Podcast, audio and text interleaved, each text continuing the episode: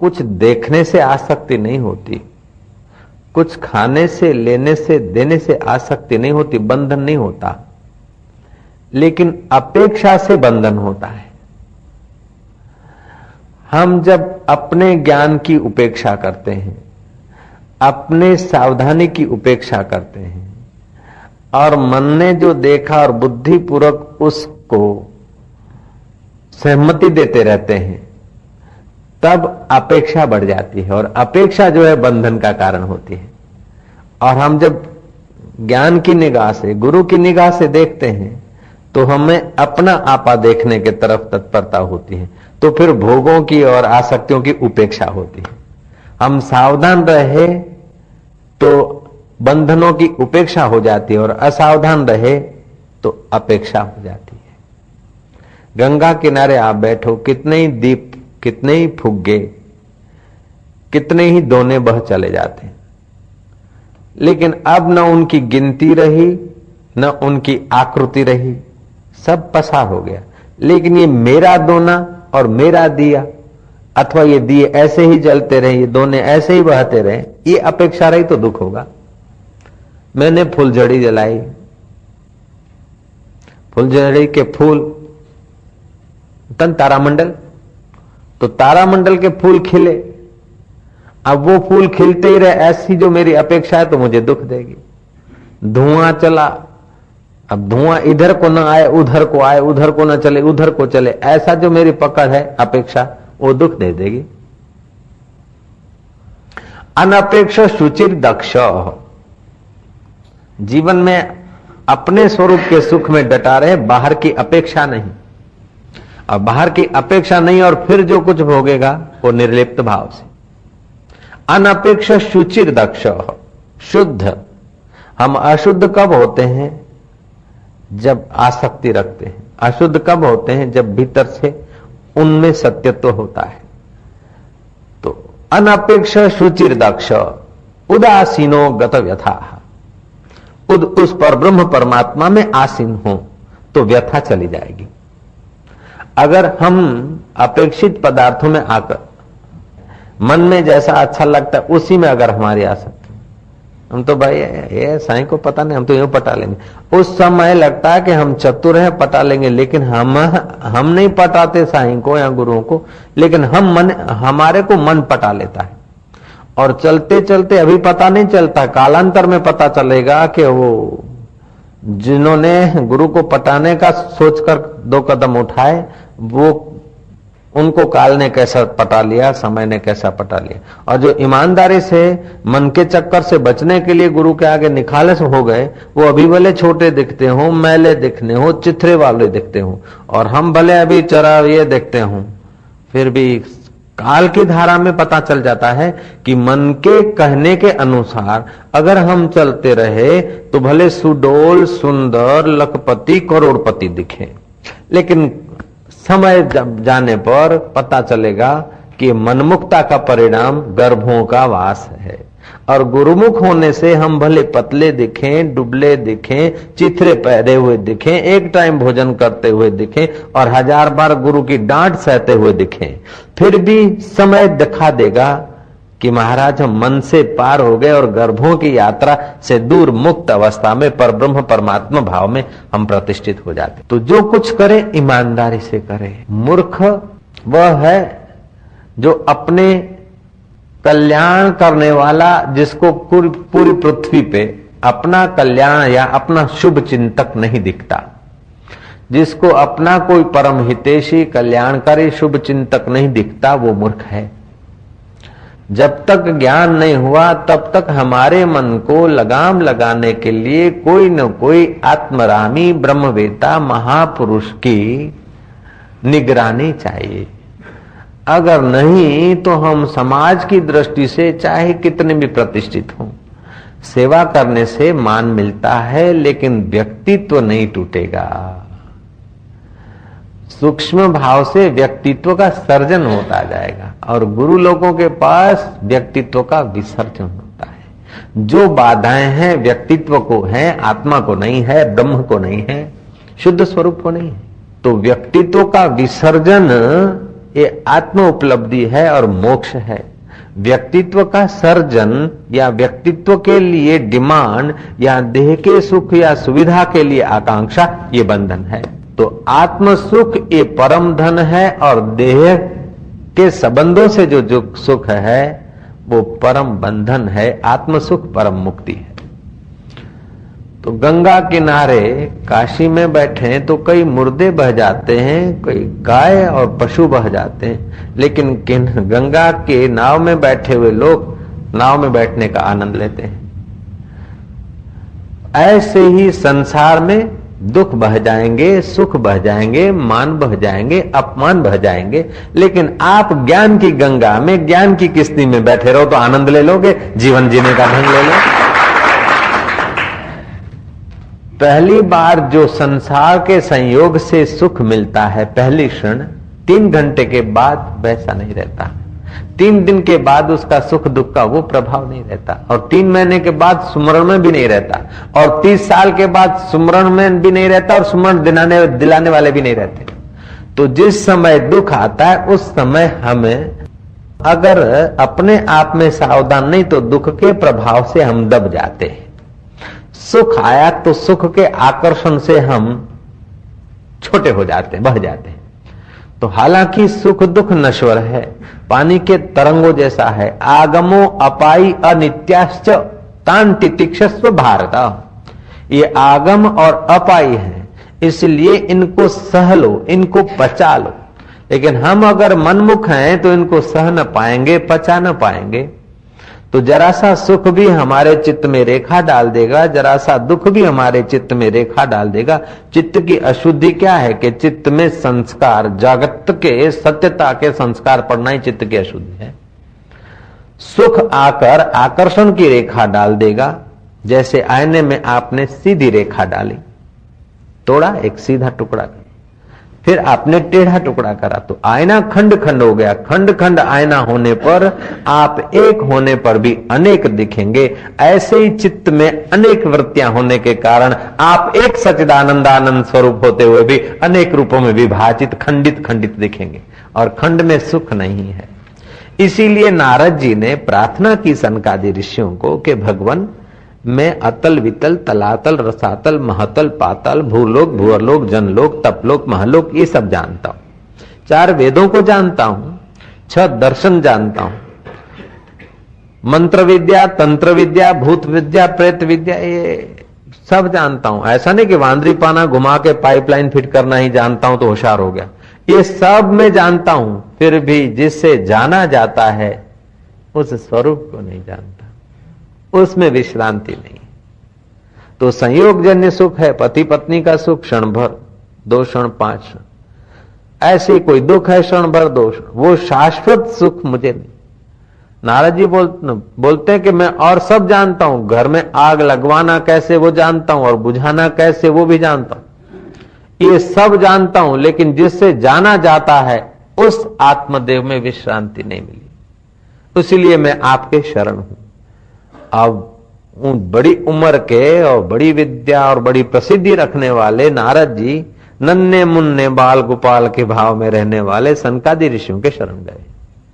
तब सनकादि ऋषियों ने कृपा करके उनको उपदेश दिया कि नारद, योवत भूमा तत्सुखम जब तू उस भूमा व्यापक ब्रह्म को जानेगा, तब सुखी होगा। परिचिन्न मन के साथ जुड़कर, कितना भी तुम सीख लो, कितना भी तुम पालो, कितना भी तुम कर लो अभी तुमको अच्छा लगेगा। लेकिन कालांतर में यही मन तुमको चार पैर वालों के घर में ला के रख देगा, दो पैर वालों के घर में उधर में ला के रख देगा। तो मन के अनुसार अगर हम करते आए तो मन पुष्ट हो जाएगा। कृपानाथ, कृपा कीजिए। जय जय। तो इसीलिए हमारे इस भूमंडल पे कोई न कोई ऐसा हमारा हितेशी हो जो हमारे मन पर लगाम करे। और जिसका कोई गुरु नहीं है, वो सचमुच में महादरिद्र और महाभागा है। और जिसके पास ब्रह्मवेता रूपी गुरु का धन है, वो बाहर से कंगला दिखता हो, तीन टूक कौपीन की, भाजी बिना लूण कौपिन पर तीन चित्रे हो, अथवा तीन इंच की, तीन टुकड़े की कौपिन हो। भाजी तांदलिया की हो और बिना लूण की हो। लेकिन हृदय में अगर आत्मराम होने की तत्परता है। मनमुक्ता से पार होने की योग्यता है तो इंद्र से भी ऊँचे आसन पर है। तो जो अभी सुख मिला या दुख मिला, घंटे भर के बाद उसका उतना प्रभाव नहीं रहेगा। ठीक है ना? अनुभव का, आपके अनुभव की बात। अभी जो दुख दिखता है, घंटे भर बाद उतना उसका प्रभाव नहीं रहेगा। और दिन भर बाद उतना प्रभाव नहीं रहेगा। साल के बाद तो याद भी नहीं रहेगा, हजूर। रहेगा। बड़ी मुश्किल है याद रखने के लिए भी मेहनत करनी पड़ी और दस बीस साल बीत गए तो याद कराने वाले भी नहीं रहेंगे सामने। अब तो जिसका कोई अस्तित्व नहीं, वही दुख और सुख हमें कितना खरीद लेता है, कितना नचा देता है, क्योंकि हम मन के साथ जुड़ गए, निगुरे हैं। निगुरे है? गुरु क्या कि जो गुरु है वो महान, जैसे गुरु शिखर, बड़ा पहाड़, बड़ा शिखर। तो तिनखा छोटी हवा और झोंका आएगा तो हिलता रहेगा। लेकिन बड़े बड़े तूफ़ान चलेंगे तो भी पर्वत नहीं हिलता। ऐसे ही बड़े बड़े सुख और दुख के अनुकूलता और प्रतिकूलता के जीवन में तूफ़ान भी चालू उठे, फिर भी जिसकी समता शांति, निष्ठा नहीं हिलती है, वह वास्तविक में गुरु है और ऐसी जगह पर जो पहुँचाने की कोशिश में है या पहुँचने की कोशिश में है, वो शिष्य है। जो गुरु माना जो महान हो, अथवा तो जो महान प्रतिष्ठा में, महान जगह में प्रतिष्ठित करने की क्षमता रखते हो, उन्हें हम गुरु कहते हैं। तो गुरु धोबी शिष्य कपड़ा, साबुन सर्जन हार, कबीर जी ने कहा। सूरत शिला पर बैठ के निकले मैल अपार। गुरु है धोबी, शिष्य है कपड़ा। जब कपड़ा को धोबी धोता है तो लगता है कपड़ा को तो है कि मेरे पीछे पड़ा हाथ धो के पीछे पड़ा एक तो उसमें डबा में डालकर सोडा खार डालते, फिर अग्नि लगाया, तपाया, उकड़ते पानी। फिर बड़ी मुश्किल से बाहर निकला, थोड़ी ठंडी हवा खाए हवा खाई तो भी धोबी छोड़ता नहीं। फिर धोबी ने हाथ में लिया घुमा घुमा के दे।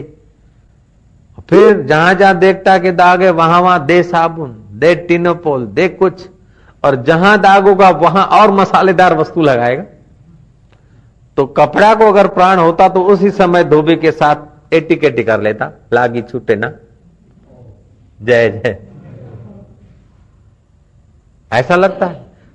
कुम्हार घड़े को दुश्मन लगता है, कपड़े को धोबी दुश्मन लगता है, पत्थर को शिल्पी दुश्मन लगता है, लेकिन शिल्पी पत्थर को भगवान की जगह पर प्रतिष्ठित कर देता है और धोबी ही कपड़े को स्वच्छ सुथरा करके देव मंदिर तक पहुँचाने की क्षमता रख देता है और कुम्हार ही मिट्टी को रोंद रांद कर घरों में आदर की जगह पर, दूसरों को शीतलता पहुँचाने की जगह पर ही तो योग्यता दे देता है, वहीं रख देता है कुम्हार। ऐसे ही सदगुरु इस साधक को, इस शिष्य को टीच टाच के घड़ घड़ा के। धोबी को तो एक ही काम है कपड़े को धोना, कुंभार का तो एक ही काम है कि घड़े को घड़ना, और शिल्पी का एक ही काम है कि पत्थर में से मूर्ति प्रकट करना। लेकिन गुरु का तो महाराज एक ही गुरु के बहुत सारे काम हो जाते। गुरु धोबी की नाई हमारे चित्त को धोते हैं कुम्हार की नाई हमारे चित्त में संस्कार भरते हैं। और महाराज शिल्पी की नाई हमारे जीवत्व को ब्रह्मत्व में प्रकट करते हैं। और फिर जीवत्व और ब्रह्मत्व की भावनाओं से भी पार जहाँ वाणी नहीं जा सकते, उस पद पर प्रतिष्ठित कर देते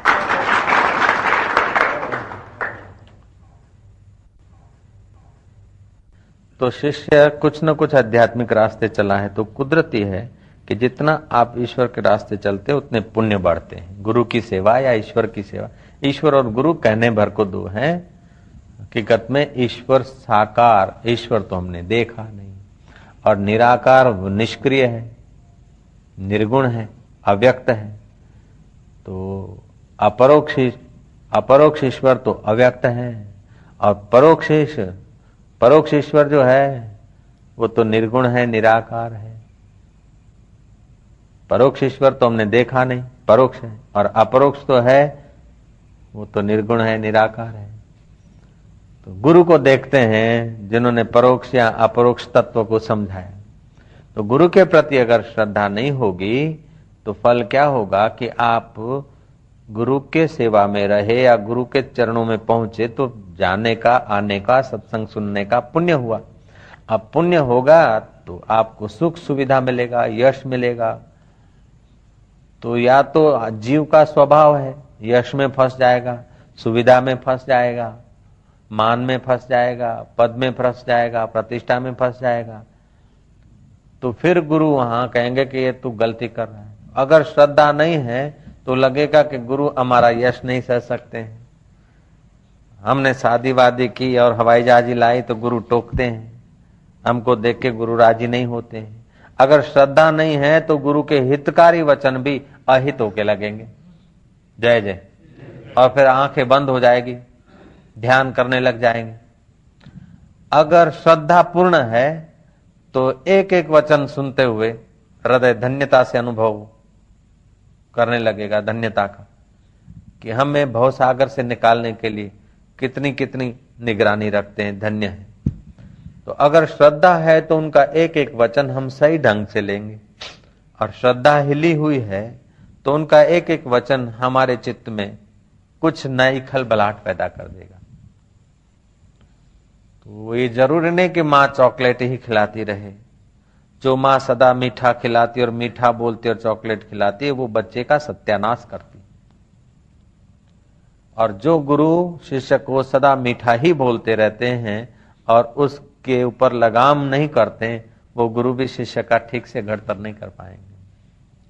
तो प्रेम में अनुशासन की आवश्यकता है और अनुशासन में प्रेम की आवश्यकता है।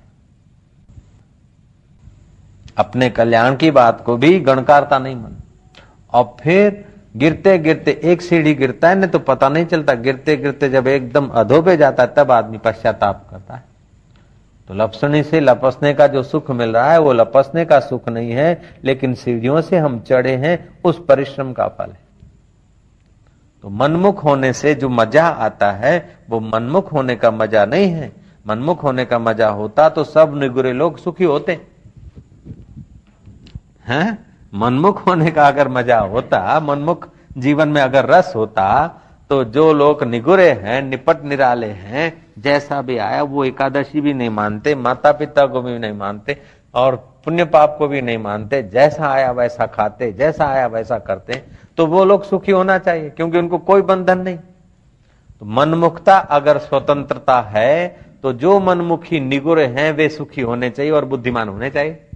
सीधी बात है, एकदम लॉजिकल सिद्धांत है मनमुखता से अगर सुख मिलता और महानता मिलती तो जो लोग मनमुख हैं, वे सुखी होते, संतुष्ट होते, आनंदित होते मुक्त होते, आत्मरामी होते। मनमुख मनमुख होने से अगर आदमी सुखी हो सकता है तो सब मनमुखी लोग सुखी होते। अभी जो सुख है, या थोड़ी हँसी है, या थोड़ी मस्ती है, या थोड़ी श्रद्धा है, ये भी कभी न कभी माता पिता के और गुरुओं के, गुरुमुखता के संस्कार ही तो अभी थोड़ी ऊंचाई पर ले आए हैं। अभी जो थोड़ी बहुत कोने खांचे में श्रद्धा है, ये भी माँ की कृपा है। बेचारे नट बोल्ट वाले पप्पा की कृपा है। तो हमारे जीवन में कई दुख आएँगे, कई सुख आएँगे, कई मान आएँगे, कई अपमान आएँगे। लेकिन हम अगर गुरुमुख हैं तो आसानी से उनको साधन बनाकर अपने साध्य तक पहुँच जाएँगे। और हम अगर मनमुख हैं तो एक एक में गुलाटियाँ खाते जाएँगे।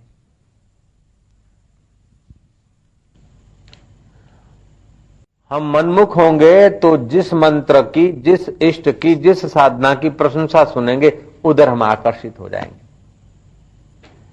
जैसे कोई किसान दस फीट कहीं खोदे फिर बोले यहाँ पानी की संभावना कम है ये भूमि अच्छी है ये अच्छा है यहाँ खोदो। फिर दूसरा कोई आए भूमि का ज्ञाता होकर और बोले हम्म, हम्म, अटे अटे नहीं पानी निकलेगा अटे निकलेगा। आप जाओ रतलाम डिस्ट्रिक्ट में तो कई कुएँ किए हुए हैं। और पूरे खानदान के पैसे लगा दिए और कर्जे पे दबे हुए किसान। पानी नहीं।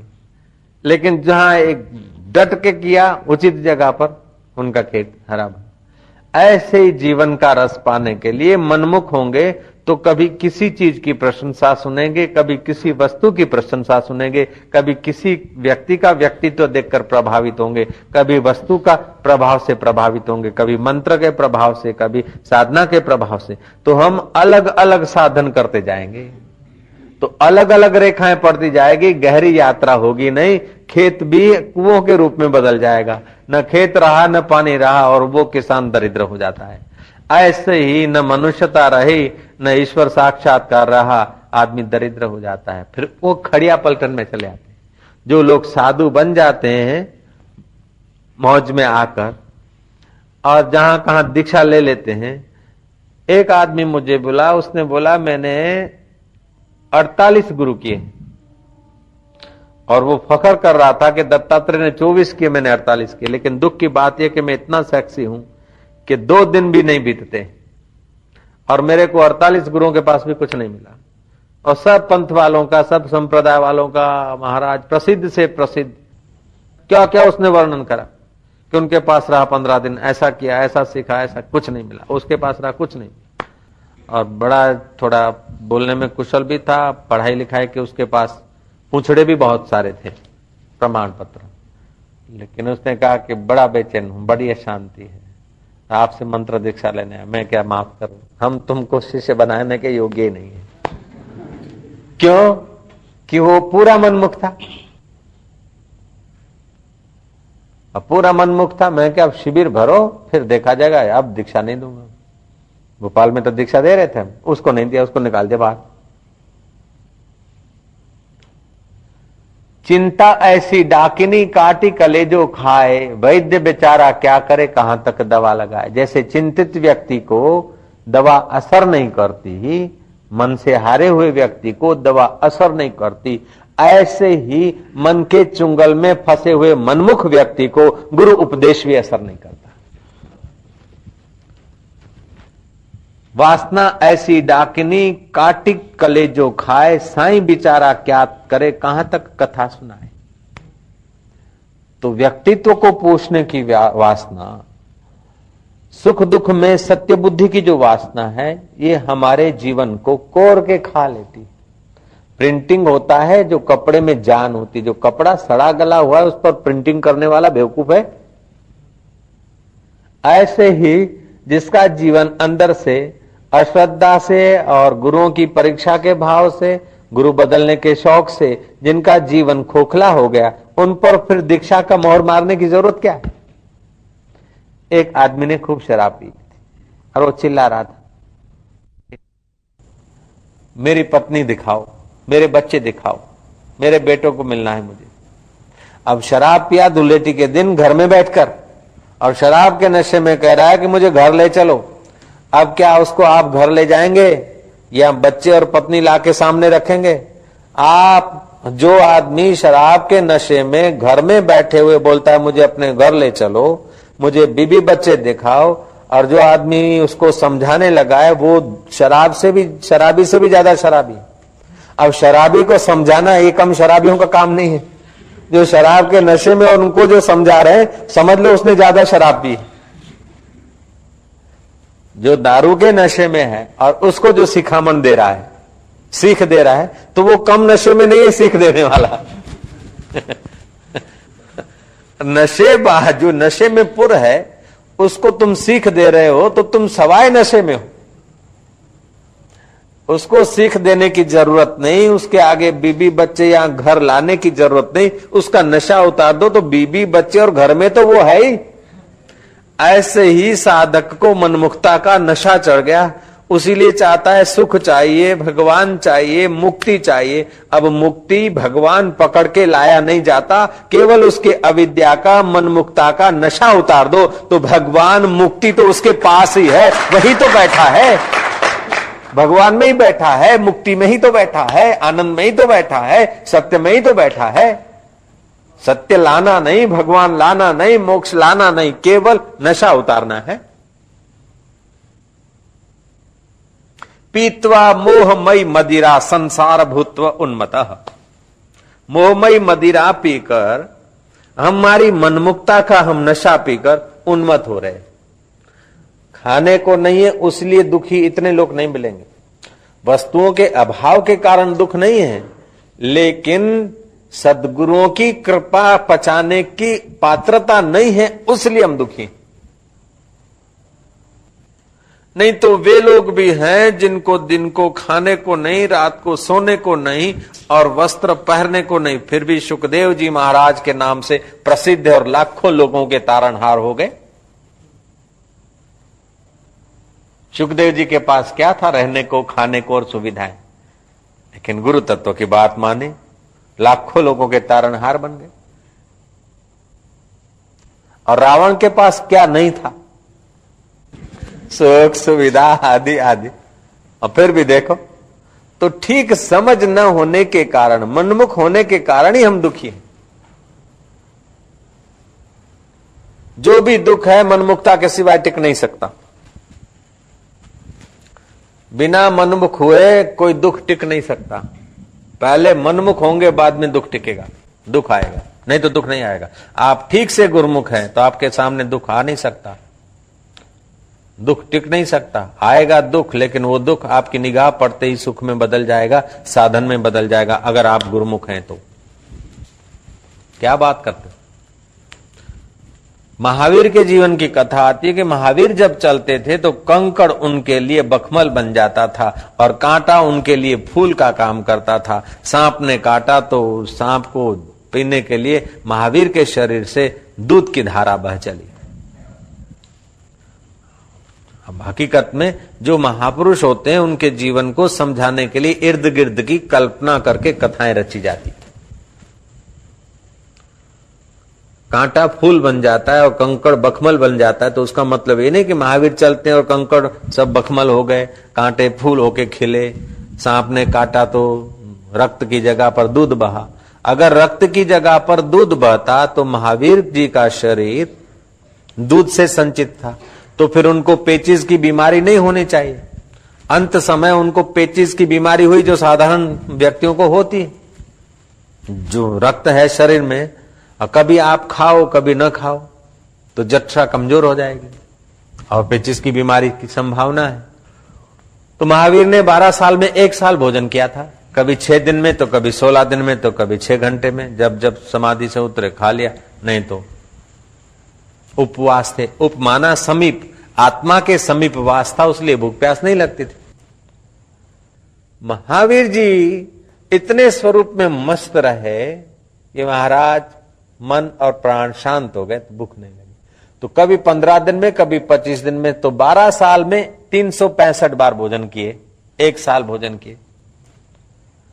तो उसका असर पड़ा जट्ठा पर, और ढलते हुए जीवन वक्त, जुआनी की की हुई शारीरिक बेपरवाही ढलते हुए जीवन पर असर डालती। तो महावीर जी को पेचिस की बीमारी हुई, और छह महीने तक इस पीड़ा में, उनका शरीर पीड़ित रहा और अंत में देव हुए तो मानना पड़ेगा कि महावीर जी के शरीर से जब सांप ने काटा तो दूध बहा नहीं होगा, रक्त ही होगा, लेकिन महावीर के चित्त में मेरा रक्त बह रहा है, हाय हाय का भाव नहीं हो रहा होगा, क्योंकि वो तो उपवास में थे, ईश्वर के समीप थे, शांति में थे। इसलिए कथा घड़ने वाले ने ठीक लिखा है कि महावीर को सांप ने काटा तो उसके लिए उनके शरीर से रक्त के बजाय मानो दूध बह रहा है। सर्प के प्रति हिंसा वृत्ति नहीं हुई। और मैं मर गया हूँ या मुझे काट रहा है हाय मैं मरा, ऐसा भाव नहीं है। तो मानो साहब के लिए दूध बहा महावीर जब चलते हैं तो कांटे फूल बन जाते हैं। उसका मतलब कांटा कांटा जब चुभा, तभी भी उस परमात्मा की सुवास आई। और कंकड़ भी जब लगा तो उसी यार की शांति आई। यही उस कथा का अर्थ होता है। तो जो गुरुमुख है या आत्मा के समीप है, उन लोगों के आगे दुख, विघ्न, बाधा आ नहीं सकते। और आए तो वो रूप बदल जाते, क्योंकि कंकड़ भी फूल बन जाते और कांट कांटे फूल बन जाते और कंकड़ बखमल हो जाते हैं। और सर्प, दंश भी उनके लिए यार की याद बन जाता है। मनमुखता के बिना दुख टिक नहीं सकता। मनमुखता के बिना जन्म मरण की शूली रह नहीं पहले मनमुखता चाहिए, बाद में जन्म मरण। अगर मनमुखता नहीं है, हम ठीक ब्रह्मवेता के, गुरुओं के आदेश के अनुसार जीते न तो महाराज, बहुत थोड़े समय में यात्रा हो जाती और मन के अनुसार करते रहते तो न जाने कितने तीर्थों में जाना पड़ता है, कितने व्रत करने पड़ते हैं, कितने रंग बदलने पड़ते कितने रूप बदलने पड़ते कितना क्या क्या करना पड़ता पहले ये टीला करते थे हम दस साल, वो दीक्षा में रहे, अब फिर यूँ टीला करते हो, पाँच साल उसको हो गए। अब फिर सब छोड़ छाड़ के धुना दुखाते हैं, उसमें ग्यारह साल हो गए। भाई, कुछ करने की ज़रूरत नहीं। अगर उचित ब्रह्मवेता गुरु मिल जाए तो। इसीलिए तो कहा है हिंदी में, ईश कृपा बिन गुरु नहीं, गुरु बिना नहीं ज्ञान गुरु गुरु बिना नहीं ज्ञान ज्ञान बिना आत्मा नहीं गावई वेद उस आत्मज्ञान के बिना ज्ञान के बिना, स्वरूप के ज्ञान बिना, अंतर्यामी आत्मा होते हुए भी हमारे लिए नहीं है। हमारा परमात्मा, विश्वनीयता हमारे साथ होते हुए भी हमारे लिए नहीं, क्योंकि हम मनमुख हैं।